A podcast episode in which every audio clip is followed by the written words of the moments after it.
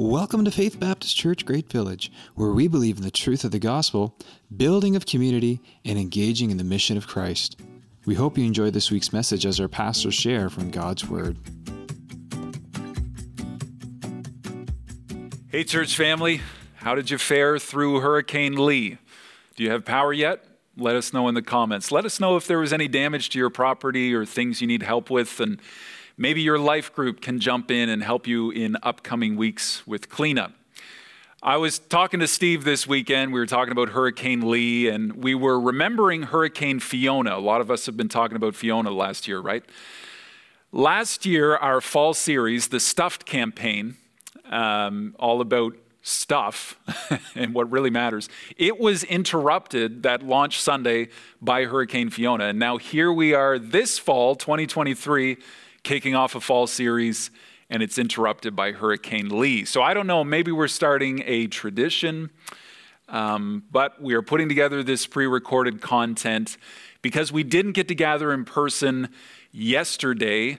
Uh, because of the power outage and because of the conditions of the storm. So, today we're kicking off our fall series all about family. We're going to talk about that in just a moment. But I want to give you a few announcements as we begin that we really don't want to miss. This coming Sunday, September 24th, uh, Steve will be continuing our series on family. And then we're going to have a shared lunch and then we're going to get into our members meeting at one o'clock back here in the auditorium, and we would love to have you there. If you're a member, we definitely want you there. If, if you're not a member, you are welcome to come and to observe and to see how members' meetings go. And all of the documentation has been sent out to the members via email. And Thanksgiving is on the way. Can you believe that? Uh, we have a Thanksgiving special offering coming up. Fall Festival is the Saturday of Thanksgiving weekend, the 7th, and then Sunday the 8th. We're going to be talking about our special Thanksgiving offering. Every year, we have two Sundays that are selected where we give the special offering away to certain projects. And uh, of course, our benevolent fund is always included in there. And talking about benevolent, we have five woodchucks that have been organized, that are in talks in the planning phases. Uh, one has already taken place this fall. But if you're interested in helping out with woodchucks, we have a woodchuck this week. We have one scheduled next week. If you've got a strong back, you want to help out, um, just let us know. Reach out, write in the comments, fill out the Connect card get in touch with us. We would love to have you involved as we really practically serve as the hands and feet of Jesus right here in our own community. So, our fall series. Here we go. You ready? Your family, your church, and the world. What comes to mind when you hear the word family?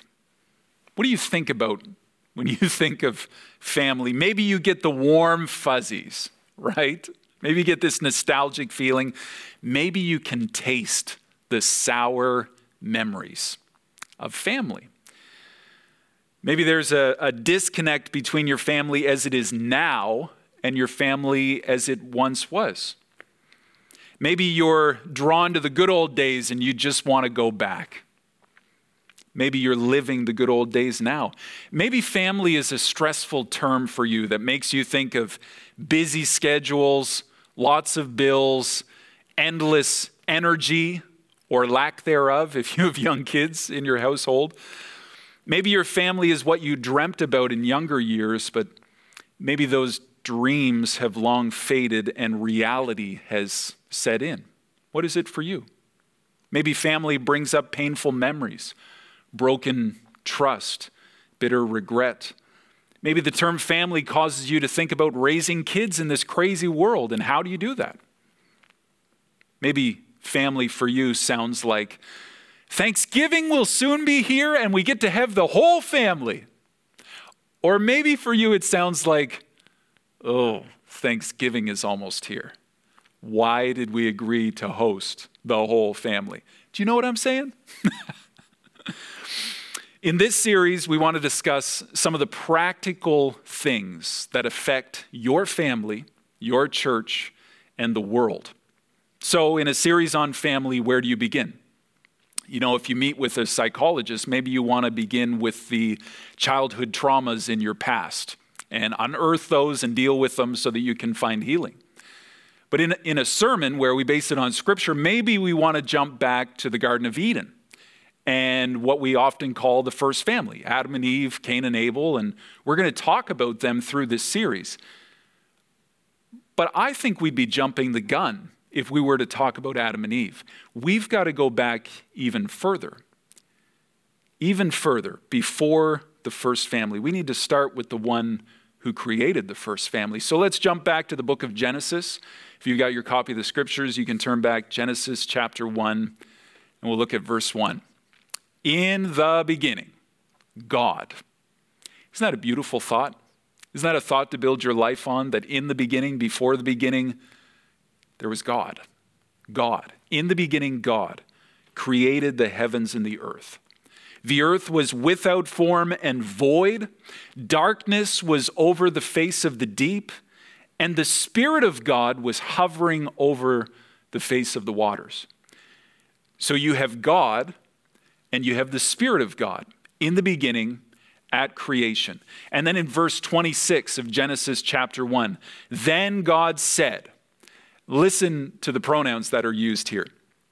Let us, God didn't say let me, He said, let us God's not talking about himself in third person. God is talking with himself and using plural language. Let us make man in our image, after our likeness. He's not saying me and my, he's saying us and our. Let them have dominion over the fish of the sea, over the birds of the heavens, over the livestock, over all the earth, and over every creeping thing that creeps on the earth. When I was a kid, I thought that verse said creepy thing that creeps on the earth. I don't know if I ever had any nightmares about that, but it's the creeping things that creep on the earth. God is discussing the creation of humanity with himself using plural language. This points to the Trinity. The fact that the God of the Bible exists eternally present, three persons in one the Father, the Spirit, the Son. Perfectly united, magnificent three in one. So let's talk about the Son. God, the Spirit involved in creation, but what about the Son? Colossians chapter 1 and verse 15. He, Jesus, is the image of the invisible God the firstborn over all creation. Jesus is God in the flesh, God incarnate, Emmanuel, God with us. Jesus put on flesh. Verse 16 For by him, by Jesus, all things were created in heaven, on earth, visible, invisible, whether thrones or dominions or rulers or authorities, all things, that includes everything, were created through him and for him. He is before all things, and in him all things hold together. Jesus is preeminent over creation. The Son of God worked in unity with God the Father and God the Spirit to create everything we see, to stamp His image into our design. He holds it all together. He is before, He is through, He is creator of all. It is for Him. The triune nature of God is on display throughout creation as He creates the first human beings. God's very nature is communal, and creation points to an eternally relational God. You could say it's the family business Jehovah and Son and Spirit. Have you noticed each day of creation has this theme of pairs, like opposites attracting, relating to one another? On day one, you have light and dark. Day two, you have space and earth, water and land, plants bearing fruit according to its kind, the sun, the moon, the stars, fish of the sea, birds of the skies, fruitful and multiplying according to their kind, animals, fruitful and multiplying according to their kind, humans, people, male and female, go forth and multiply. Creation speaks to the, the familial, communal nature of God. The unity, the community of the Trinity, these are essential attributes of who God is. You cannot take these characteristics away from who God is. He is Father, He is Son, He is Spirit. The fingerprints of family are all over the creation of God. Family begins with God. Can you say amen to that? That's where it begins. That's where we need to point back to when we begin the conversation about family. That's where every conversation should begin with God. In particular, I, I really want to dive into the relationship between God the Father and God the Son. Now, names are important, aren't they? And you've probably heard it said from this stage multiple times that in Hebrew culture, with the Israelites, names were really important. They were more significant and held more weight than names do today, or names seem to do today. One of the Ten Commandments is, You shall not take the name of the Lord your God in vain. That's how important names are. That's how important the name of God is. Names meant something. Family names were important, especially in a shame and honor society. Whose name do you carry?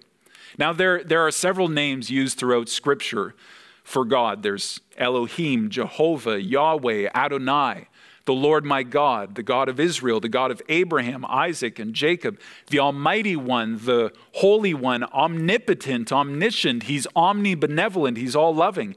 Terms and characteristics that represent the very nature and attributes of who God is. He's the creator, like we just read. He's the sustainer, sustainer. He's the deliverer. He's my strong fortress, a tower when I, I run in for shield, and He's the buckler we're under the shadow of his wings. We're under his mighty and strong right arm. He leads his people out. Holy, just, merciful, righteous. Our God is a consuming fire. There are all these titles and names and characteristics and attributes of God. But what I find interesting is that Jesus clearly had a favorite name for God. Can you guess what that was? Out of all the characteristics, all of the titles, all of the terms for God, Jesus used one title more often than any other title throughout the four Gospels. It's Father. Father. Jesus referred to God as Father well over 100 times. A book that I'm reading by Louie Giglio called Seeing God as a Perfect Father, he says 189 times Jesus referred to God as Father. Father. Why is that significant? Well, let me give you some logic. If you want to know about somebody, ask their kid. if you want to know what somebody's really like, check in with their kids. Ask them because they have a front row seat to who dad, who mom is like at home when nobody else is watching. You see, if you ask my son what daddy's like, he will have some personal information, whether he chooses to share it or not, it's his prerogative, because he has a personal relationship with his father. You see, to my son, I'm not just the pastor. I'm not just the guy who speaks with a microphone on the stage. I'm not just the guy in the grocery store. I'm not just the neighbor down the street. I'm not just the guy driving the white car down the road. I am dad. He has a personal relationship with me, he has a personal knowledge of his Father. If we want to know who God is, Scripture calls us to set our eyes on Jesus. What the Son of God has to say about God Himself, this should be the most important truth about God. And Jesus constantly presents his view of God with the title Father, Father, Father. How did Jesus teach the disciples to pray? You remember the Lord's Prayer? When you pray, you can say, Our Father, who art in heaven, hallowed be your name. God is Father. And Jesus points something else out in that prayer. God is not just Father, He can be, through Jesus, our Father. I want to read John chapter 17, starting in verse 6 with you. Jesus says this in verse 6 I have manifested your name to the people whom you gave me out of the world. Yours they were, and you gave them to me, They have kept your word. Now they know that everything that you have given me is from you. I've given them the words that you gave me. They have received them. They have come to know in truth that I came from you. And they have believed that you sent me. Then jumping down to verse 25. O righteous Father, even though the world does not know you, I know you. Why? Because Jesus is God's Son. I know you. And these know that you have sent me. I made known to them your name, and I will continue to make it known, that the love with which you have loved me may be in them, and I in them. Now, these are, these are beautiful scriptures. This is the prayer of Jesus in the garden the night that he was to be betrayed. And we're going to look at that again towards the end of the message. Jesus came to show us the Father to give us his name so that we can know him, so that we can know that the Father gave his Son, so that we can know the love of a heavenly Father for God the Son, so that we can know the love of a Father for you and me. Jesus came to show us the love between the Father and the Son. Jesus came to show us the love of a parent for his child. Yes, the Creator Yes, God is holy, righteous, just, merciful. He's the Lord of heaven and earth. But Jesus came to show us that God is Father, our Father. Here's why this is so key. We tend to view God as an authority figure based on our own experiences with authority either positive or negative. Maybe he becomes the parking ticket guy in the sky, and he's just waiting until your good behavior meter drops too low, and then he's going to slide a ticket under your windshield. Maybe we view God as just based on our own personal experiences with justice. And maybe God becomes like a really busy legal system who maybe doesn't have time because your case is too petty. And we think God doesn't care. We naturally view God as provider based on whether or not we feel like we've been provided for. And we view God through the other providers that we've had in our life. And really important for today's discussion, we tend to view God as a father based on our own personal experiences with our own fathers and father figures and the men in our life. We tend to see God through the lens of our experience. I've Talk to people who've been deeply wounded by their father or by father figures or by other men in their life. Trust was broken, selfishness and pride left deep wounds. Maybe there's still a yearning for approval and acceptance. When we hear Jesus celebrate God as Father, maybe there's a part of us that cringes because maybe our view of fathers has been marred by the men in our life. Maybe you were blessed to have a good dad. I was blessed. I am blessed to have a good dad. Maybe your dad tried hard to raise you right, to spend time with you, riding bikes, throwing stones. Maybe your dad taught you life lessons how to drive, how to work hard, how to treat people with respect. Maybe you had a dad who would take you on vacations, take time off work make extra memories with you and show you love. These experiences are just a small taste of how much your Heavenly Father loves you and wants to spend time with you and invest in your life. John chapter 14 and verse 6. Jesus said to Thomas, as he's talking to the disciples, and Jesus is preparing to leave them, and he's giving them these comforting words. And Jesus says, We don't, Thomas says, We don't know where you're going, and how can we know the way? And then Jesus responds in verse 6, John 14. Jesus said to him, I am the way, the truth, and the life. And then get this part no one comes to the Father except through me. If you had known me, you would have known my Father also. From now on, you do know him and you've seen him. The implication being because you've seen Jesus, because you've seen me. Jesus came to provide a way to the Father. Jesus came to show us the Father, and Jesus came to provide a way to the Father. We talk about a relationship with Jesus, and as much as that is true, Jesus came to provide a way to serve as the bridge between where we're at and where God is. Each one of us was separated from the Father by a deep chasm of our own sin. And the death of Jesus on the cross provided the payment, the redemptive cost, the price that had to be paid to pay for our sin. And his cross serves as the bridge to God the Father, the way, the truth, and the life. Jesus' mission on earth is to show us the Father, to give us the truth, the life, the way, the opportunity to know Him, to experience the love of a Father, a perfect Father, our Heavenly Father, Jesus' Father. So let's dive into their relationship. We've got some time left. We want to see um, what Jesus came to invite this world into. What is the relationship like between God the Father and God the Son, his only begotten Son, Jesus?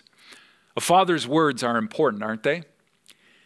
Maybe many of us have been living under what our fathers spoke over us either acceptance, approval, and belonging, maybe shame, neglect, regret. How heavy are a father's words over a child? Here's, here's what God the Father had to say over his son. Jesus is baptized in the Jordan River by his cousin John the Baptist. And in Matthew chapter 3 and in verse 16, when Jesus was baptized, immediately he went up from the water, and behold, it's the Greek term gnosko. See this, see this with your mind's eye. Imagine this. The heavens were open to him he saw the Spirit of God descending like a dove and coming to rest on him. And behold, a voice from heaven said, This is my beloved Son, with whom I am well pleased. Just revel in those words for a bit. You know, if you've been part of a church family, if you've been a Christian, if you've been somebody who reads the Bible for a long time, you've read these words. But think about it. This is my beloved Son. With him I am well pleased. Well pleased. What did the Father announce about his Son? What did the Spirit approve of by his presence resting upon Jesus at Jesus' baptism? There's approval, there's acceptance, there's delight, there's celebration, there's pride, the pride of a father. Love. Jesus, you are my beloved son. I love you so much. I am so pleased with you. Now, you might be a parent who's thinking, yeah, but that's Jesus. He's the Son of God. I could never speak that over my child because have you seen my child? approval, delight. Let, let me ask you this What had Jesus accomplished prior to his baptism? Speaking in earthly terms, you know, we celebrate Christmas. Jesus grew up, Joseph and Mary. Uh, there was the time in the temple. But then we don't know a lot of his early years. He grew in wisdom and stature. What had Jesus actually accomplished prior to his baptism? Had he healed anyone? He hadn't turned water to wine yet. Had he called any disciples yet? Remember, his baptism was to mark the beginning of his earthly ministry. So he hasn't done preaching and teaching and parables. This all took place after his baptism. So why is God approving of the Son before the Son has any time to perform his earthly ministry? It's because Jesus is God's beloved Son. It's their eternal relationship, their communal value as father and son. God wasn't sending his son into the world to prove himself, God was sending his son into the world to reveal himself, to show himself and his love to the world. The Father speaks over the Son again in Matthew chapter 17, very familiar words and similar to what we just read. It's at the Mount of Transfiguration. The disciples witness Jesus' clothes become dazzling white, and Elijah and Moses are there present with him in a great light. Matthew 17 and verse 5. He was still speaking when, behold, a bright cloud overshadowed them. And a voice from the cloud said, This is my beloved Son, with whom I am well pleased. And then God the Father adds this Listen to him. Did your dad ever send you out to do a task as a kid only to come out a few moments later and say, You're doing it all wrong. What do you think you're doing? If you want something right, you got to do it yourself. Have you ever heard those words? well, the Father has perfect confidence in his Son, his beloved, to carry out the mission for which he was sent. Moses represents the law, and Moses is there present for the transfiguration, and Elijah represents the prophets, and between the two of them, they represent the whole Old Testament. But Jesus doesn't just represent God, Jesus is God. Jesus is not just a salesman trying to twist your arm to see that God is what you need. Jesus is a son and he's putting on display his relationship with his heavenly Father as what you need. In times past, God spoke in various ways through the law, through the prophets. But the Bible says in recent days, God has spoken through his Son. In these last days, God has spoken through his Son. Have you experienced a similar blessing, an approval, a, a word that is spoken over your life, acceptance? From your earthly father? Hebrew culture places high value on the blessing of the father, the inheritance, the birthright. You remember Jacob and Esau fighting over the blessing, the inheritance, the birthright? The father's words, the father's blessing. In John chapter 17, the night before Jesus is crucified, this, this is where we referenced earlier on. He's praying in the garden as he often did. He often spent time with his father in desolate places on his own, crying out to his father. But on this night, the night that Jesus would be arrested, falsely accused and tried, crucified and killed, Jesus is talking to his father Father, if it be your will, let this cup pass from me. Yet not my will, but thine be done. You remember these words? John chapter 17 and verse 1. When Jesus had spoken these words, he lifted up his eyes to heaven and he said, Father, the hour has come. Glorify your Son, that the Son may glorify you. Since you have given him authority over all flesh, to give eternal life to all whom you have given him. This is eternal life, that they know you, the only true God, and Jesus Christ, whom you have sent. I glorified you on earth, having accomplished the work that you gave me to do. And now, Father, glorify me in your own presence with the glory that I had with you before the world existed. Now, there's too much to unpack there. There's a lot more reading and a lot more discussion that could be done on those verses, but I want you to think about the collaborative relational mission and work between the Father and the Son. Their shared glory, their joint mission. Jesus' accomplished work and his return to the Father. Did you catch that last verse? Let's read it one more time, and I want you to think about this. Verse 5 And now, Father, glorify me in your own presence with the glory that I had with you before the world existed. Family existed before the world existed. The Son was glorified in the presence of the Father before the world existed.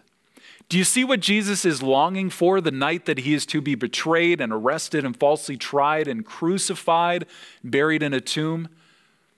Jesus is longing for that time, that joy that's set before him when he will be in the very presence of the glory of the Father. Just like the presence and the glory and the fellowship and the community that he experienced with the Father before the world began. Can you even fathom that? Before creation, before in the beginning God created the heavens and the earth, before that, the Son was delighting in the presence and the glory of a close relationship with the Father. Family existed before the foundation of the world. This is where the conversation on family needs to begin with a perfect heavenly father and a relationship with his perfect son. Their joint mission, their shared work, their shared glory. That's the glory that Jesus shared with the Father before the world existed. This is where family begins. And God is a good father. And that's the song that came to mind. So I, I want to lead us in that song, if I could. Good, good Father.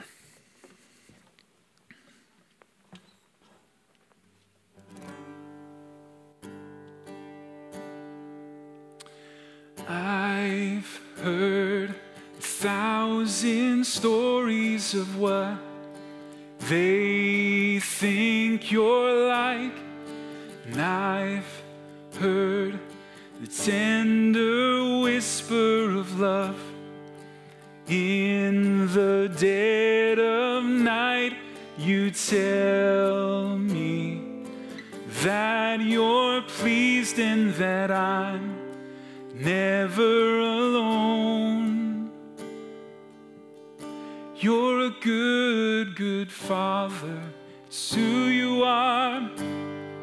It's who you are. It's who you are. I'm loved by you. It's who I am. It's who I am. It's who I am.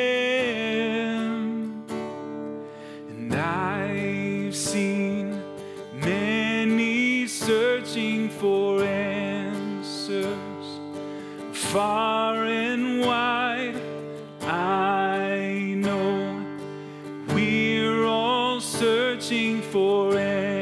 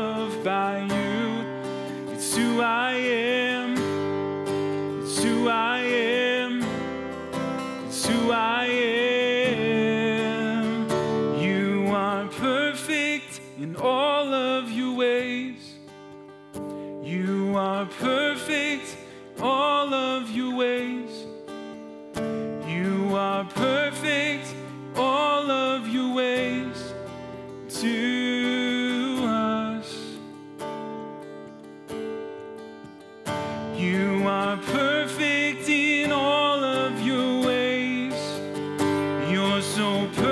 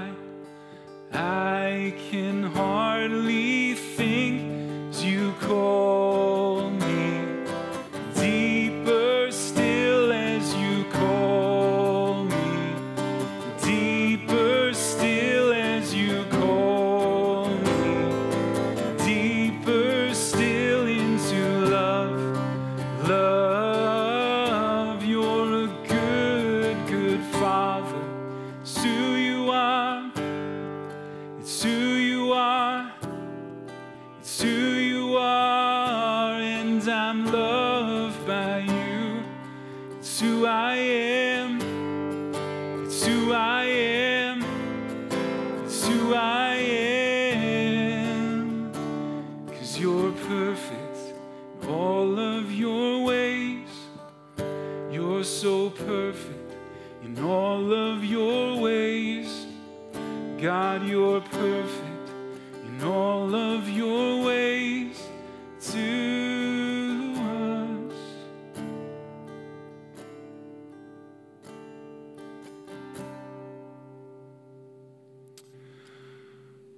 God is a good, good father. And no matter what your experience has been with earthly fathers or what comes to mind when you think of family, Jesus came to show us the Father. Jesus came to provide us a way to the Father. And you can experience the love of a perfect heavenly Father through Jesus. He is the way, the truth, and the life. Nobody comes to the Father except through him. Would you join me as we pray? We close this time together. Let's pray. God, I want to thank you for who you are. You're a good Father. You're perfect in all of your ways.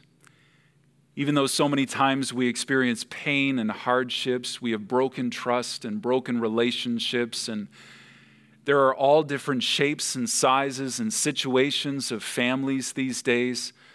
God, you are a perfect Heavenly Father, and you sent your only begotten Son so that we could know you and our relationship with you, not just as our Creator, but as our Father, can be restored through the shed blood of Jesus Christ.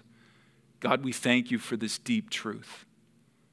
Thank you for this time spent in your word and considering your family. God, thank you that you invite us into your family. You give us the right to be called sons and daughters of God. You adopt us. God, we thank you so much for that great privilege. We praise you, God. Thank you for being our Heavenly Father. In Jesus' name, amen.